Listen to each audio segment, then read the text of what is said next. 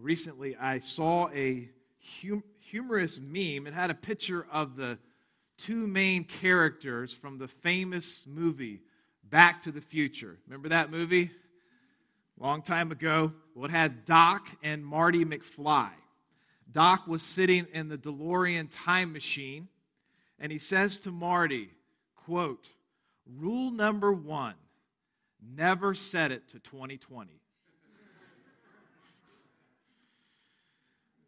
Very true. Wouldn't you agree? It's been a tough year so far. The past five months have been traumatic to our nation with COVID 19 and now the death of George Floyd and its aftermath. These are troubled times. And these troubled times are exacerbated by the fact that we live in an increasingly divided culture and nation, politically, socially. Now, you guys know that I rarely change from my preaching plan and preach a new topic. But I wanted to pause the current series and preach one message because these troubled times can negatively affect the church, dividing us and distracting us from what God, God has called us to do. But the good news is, is that these troubled times can also be an opportunity for the church to shine brighter than ever. Do you believe that? So, how do we do this? How do we do that? How do we remain focused on what God has called us to do and not be divided and to shine brighter than ever? I believe we must renew our minds, which is why I entitled this message, Renewed Minds for Troubled Times. Romans 12 2 declares, Do not be conformed to this world, but be transformed by the renewal of your mind, that by testing you may discern what is the will of God, what is good and acceptable and perfect. Scripture teaches that prior to salvation that our minds are darkened by sin because we do not know God. Once we become Christians, we now know God, but it doesn't mean that our minds are transformed right away. Rather, God begins a process of renewing our minds as we learn to love Him and to love our world better. So our minds need to be renewed. It all starts with our minds. And in the midst of troubled times, we particularly need to renew our minds. You say, why is that? Well, because in troubled times, we're trying to make sense in the midst of chaos and turmoil, and we particularly uh, need renewed minds because we're looking for something to provide us guidance and information, aren't we? And we all know that we are surrounded and bombarded by news and information, whether it's the, the national news that's accessible but at the, at the touch of our fingertips or social media, constantly trying to fill our minds and mold our minds according to what we are hearing or perhaps what people around us are saying. These sources will mold our minds, but we need Scripture to do so. We must fill our minds with God's Word and let it guide us during troubled times. And praise God that the Scripture does exactly that. It is timeless, it is relevant, and it is powerful. And it is exactly what God's people need to dive in further more than ever. So today I'm going to offer five principles from the book of Romans, one principle from the last five chapters of the book of Romans. And I, church, we are called to apply all five of these principles, not just the ones that we like or that we resonate with, but following Christ means that as his disciples, we take upon ourselves all of God's word and live it out. This is what Christ calls us to do, and this is what our culture needs to see in the church. So let me invite you, if you haven't done so already, turn to Romans chapter 12.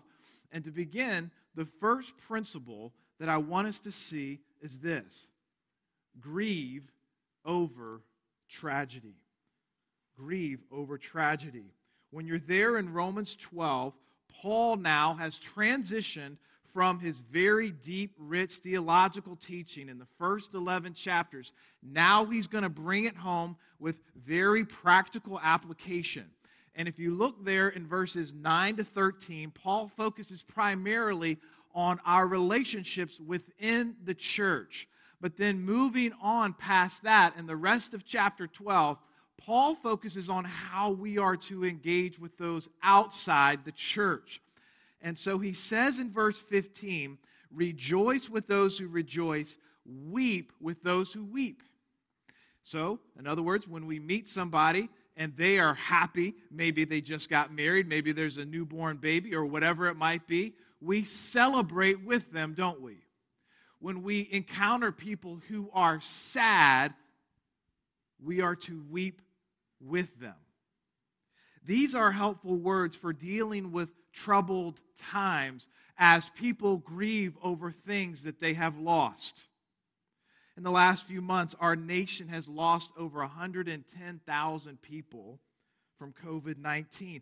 I know there is debate about the accuracy of the numbers, and we know that we need accurate numbers. But regardless of the exact figures, a lot of people have died.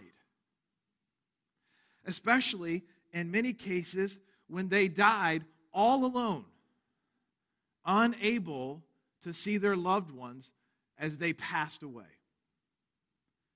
That's incredibly sad, isn't it? If anyone should grieve their loss, I believe it should be Christians. Moreover, it's estimated that about 40 million Americans have lost their jobs. Life is still upended for many of them. So before we come completely embroiled in debates about COVID 19, let us remember the grief that people experienced in this tragedy. And in more recent days, the nation witnessed the sight of a handcuffed black man face down with a police officer's knee on his neck. He died a few minutes later, and his death was ruled a homicide. While legally permissible in Minnesota, where it occurred, the officer's actions were excessively brutal and widely denounced by other police. That sight should cause us to be broken. Moreover, the greater blight of racism that has haunted our land for centuries should break us. Slavery, then segregation, and now discrimination are sins before a God who makes all people in his image. Now, someone might say, I did not personally commit those wrongs. Absolutely, that is a good point that certainly God takes notice of.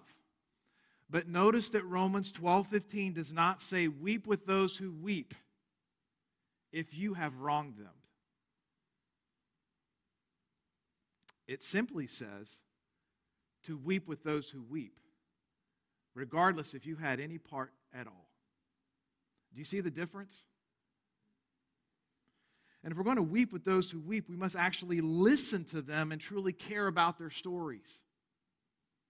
After I wrote this down about the importance of listening, I came across an article that was written by Gary Knight. And Gary is a church planter up in Hartford that we partnered with for several years.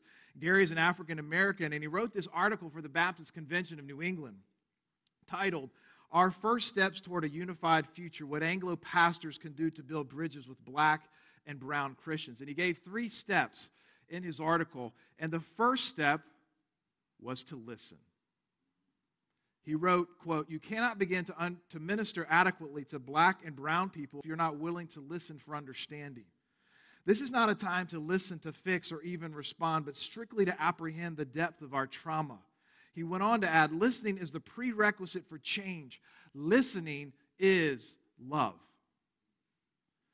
so the first principle is to grieve over tragedy as we try to renew our minds in troubled times. The second principle is to obey and honor your government.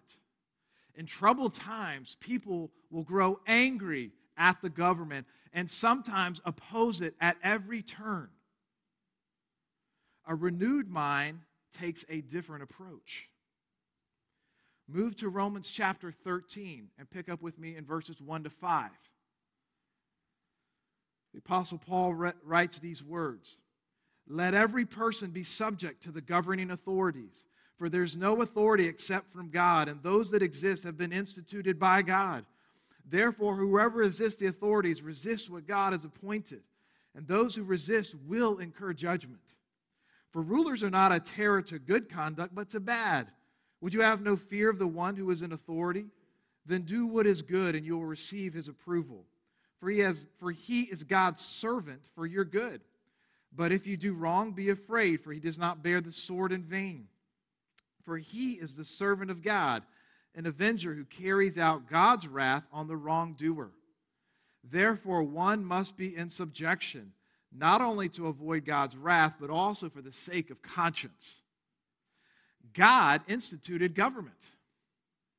Paul, notice there, calls it the servant of God.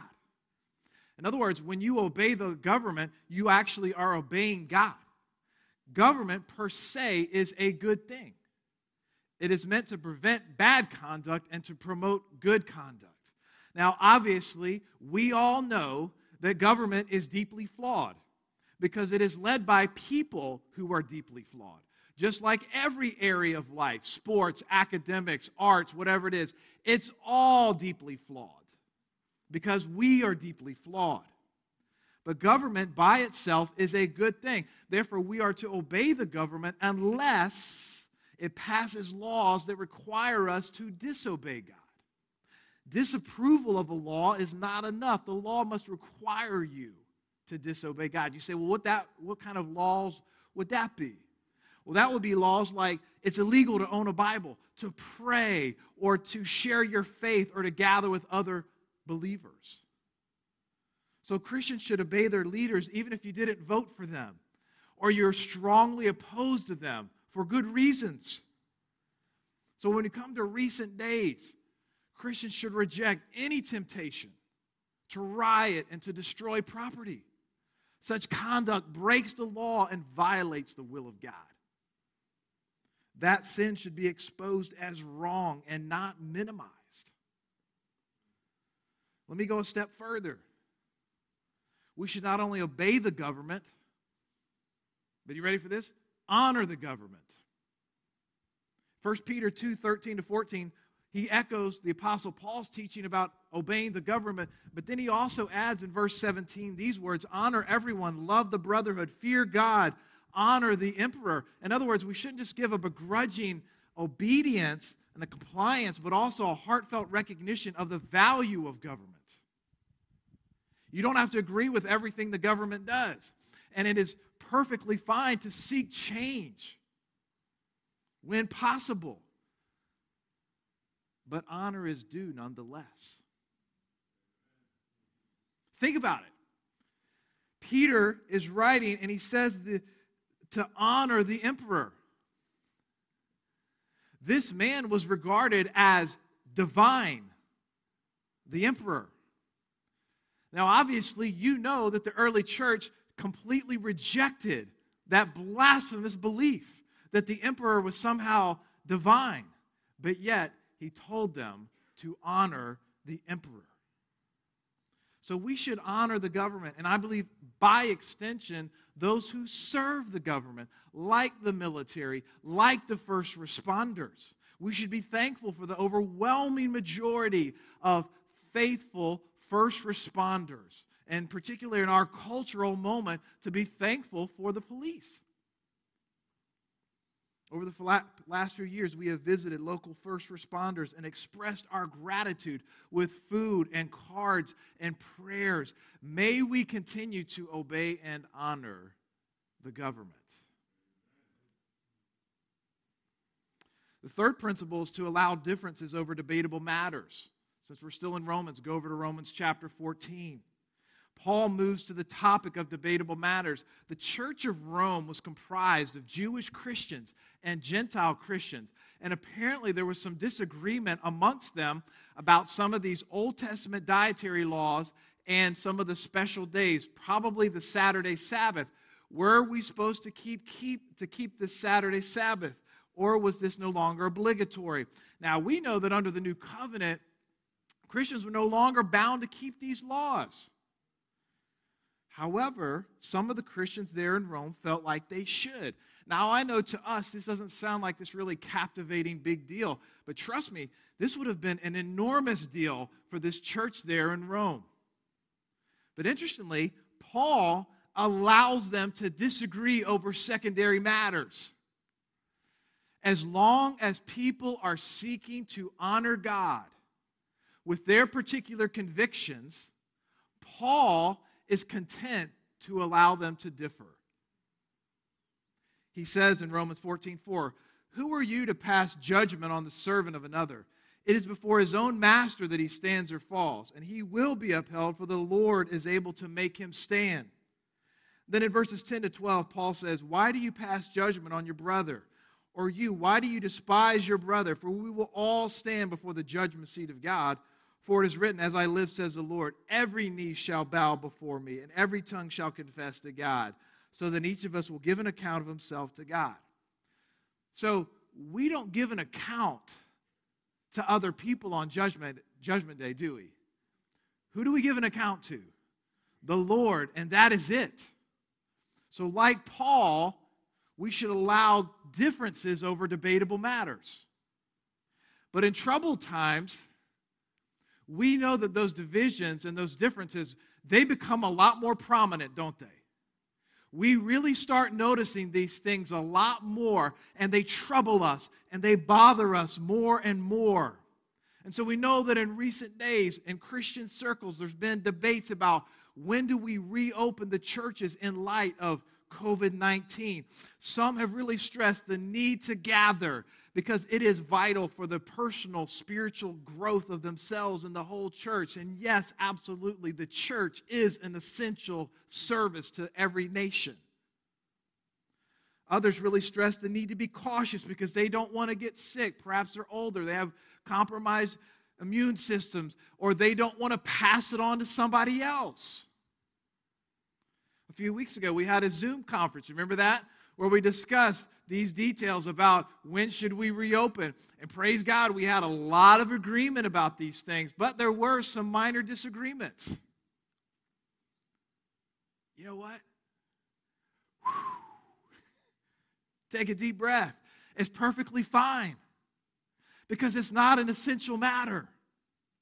We need to focus not on those things, but allow there to be some differences.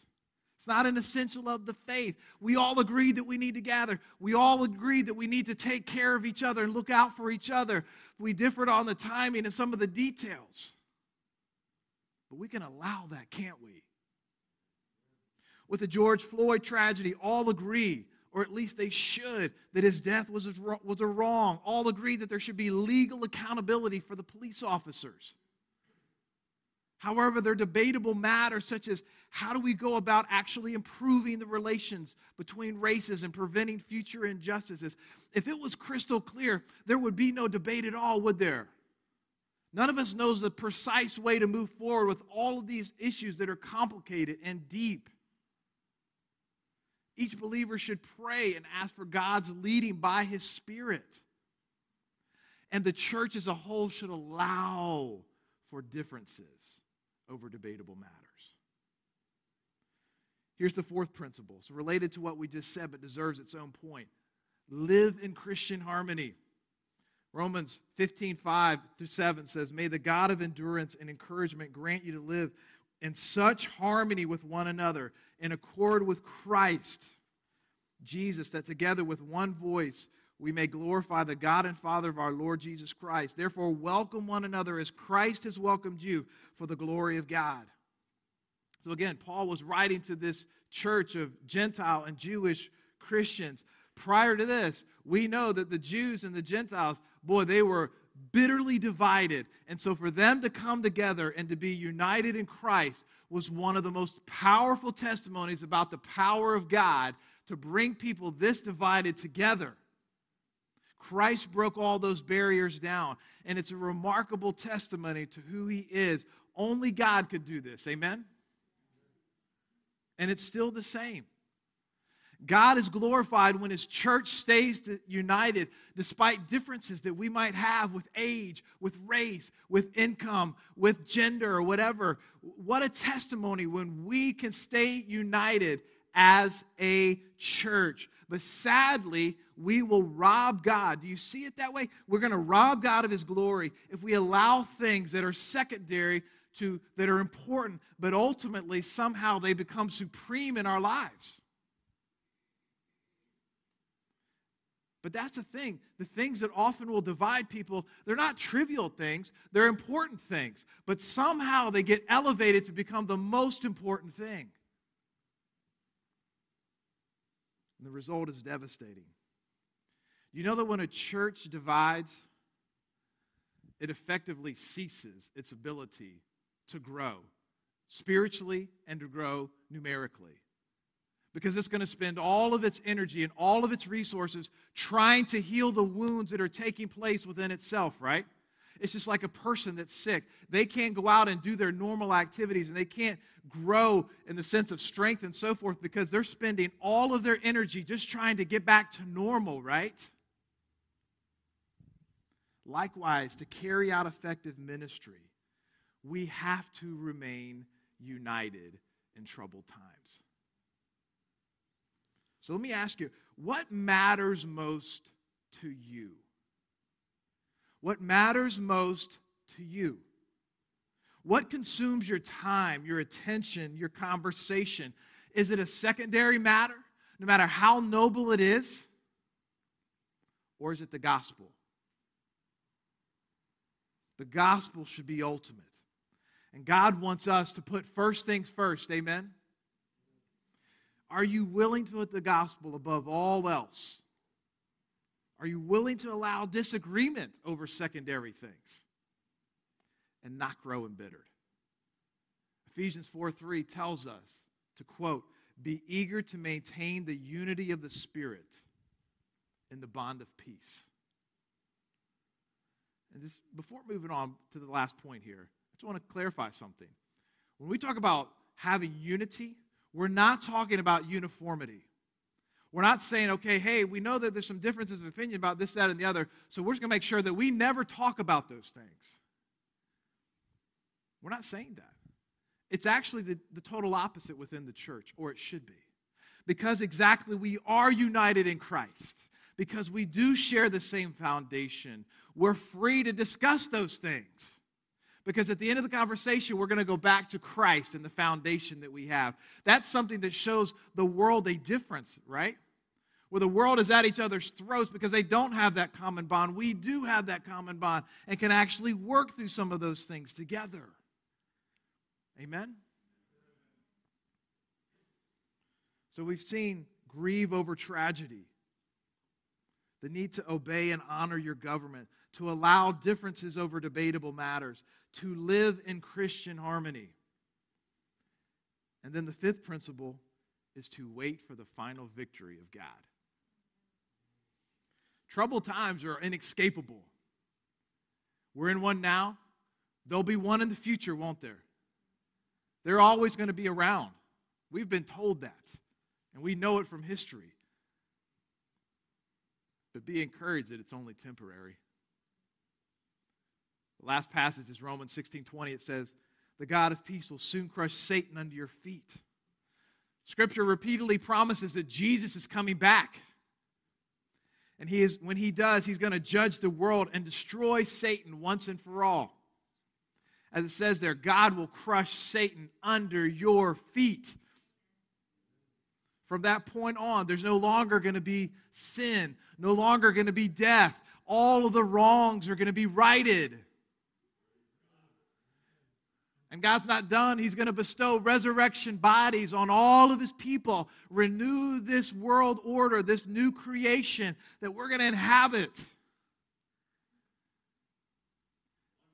Let that be the heart and focus of our heart of our minds when we're going through these hard times not to dismiss them or make light of them, but they should almost just pale in comparison. We should almost have a little chuckle in our spirit to think about this is nothing because of what awaits us.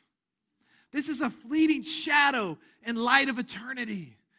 These pains that I'm going through, God's going to wipe away every tear. He's going to restore all things. So I don't need to become so embroiled in the thing of the moment when I have eternity that's guiding my heart and my mind. And I want to take as many people as possible there with me because that is the mission of the church. So, oh, we look forward to that day. And that's why we echo what John said in the book of Revelation when he said, Come, Lord Jesus. So let me ask you are, are you ready for the return of Christ? As we saw earlier, each person is going to stand before him on Judgment Day. Here's how you actually can be ready for that day. Don't just assume you're ready. We need to see what Scripture says about how to be ready. Since Jesus is omniscient, he knows your heart inside and out. He knows everything we've ever thought, done, said. He knows the good, but he also knows how we violate his law. And since he is just and righteous, he can't simply just overlook those things. That's bad news, but here's the good news He's given you a chance to be forgiven, He's given you an opportunity to receive eternal life.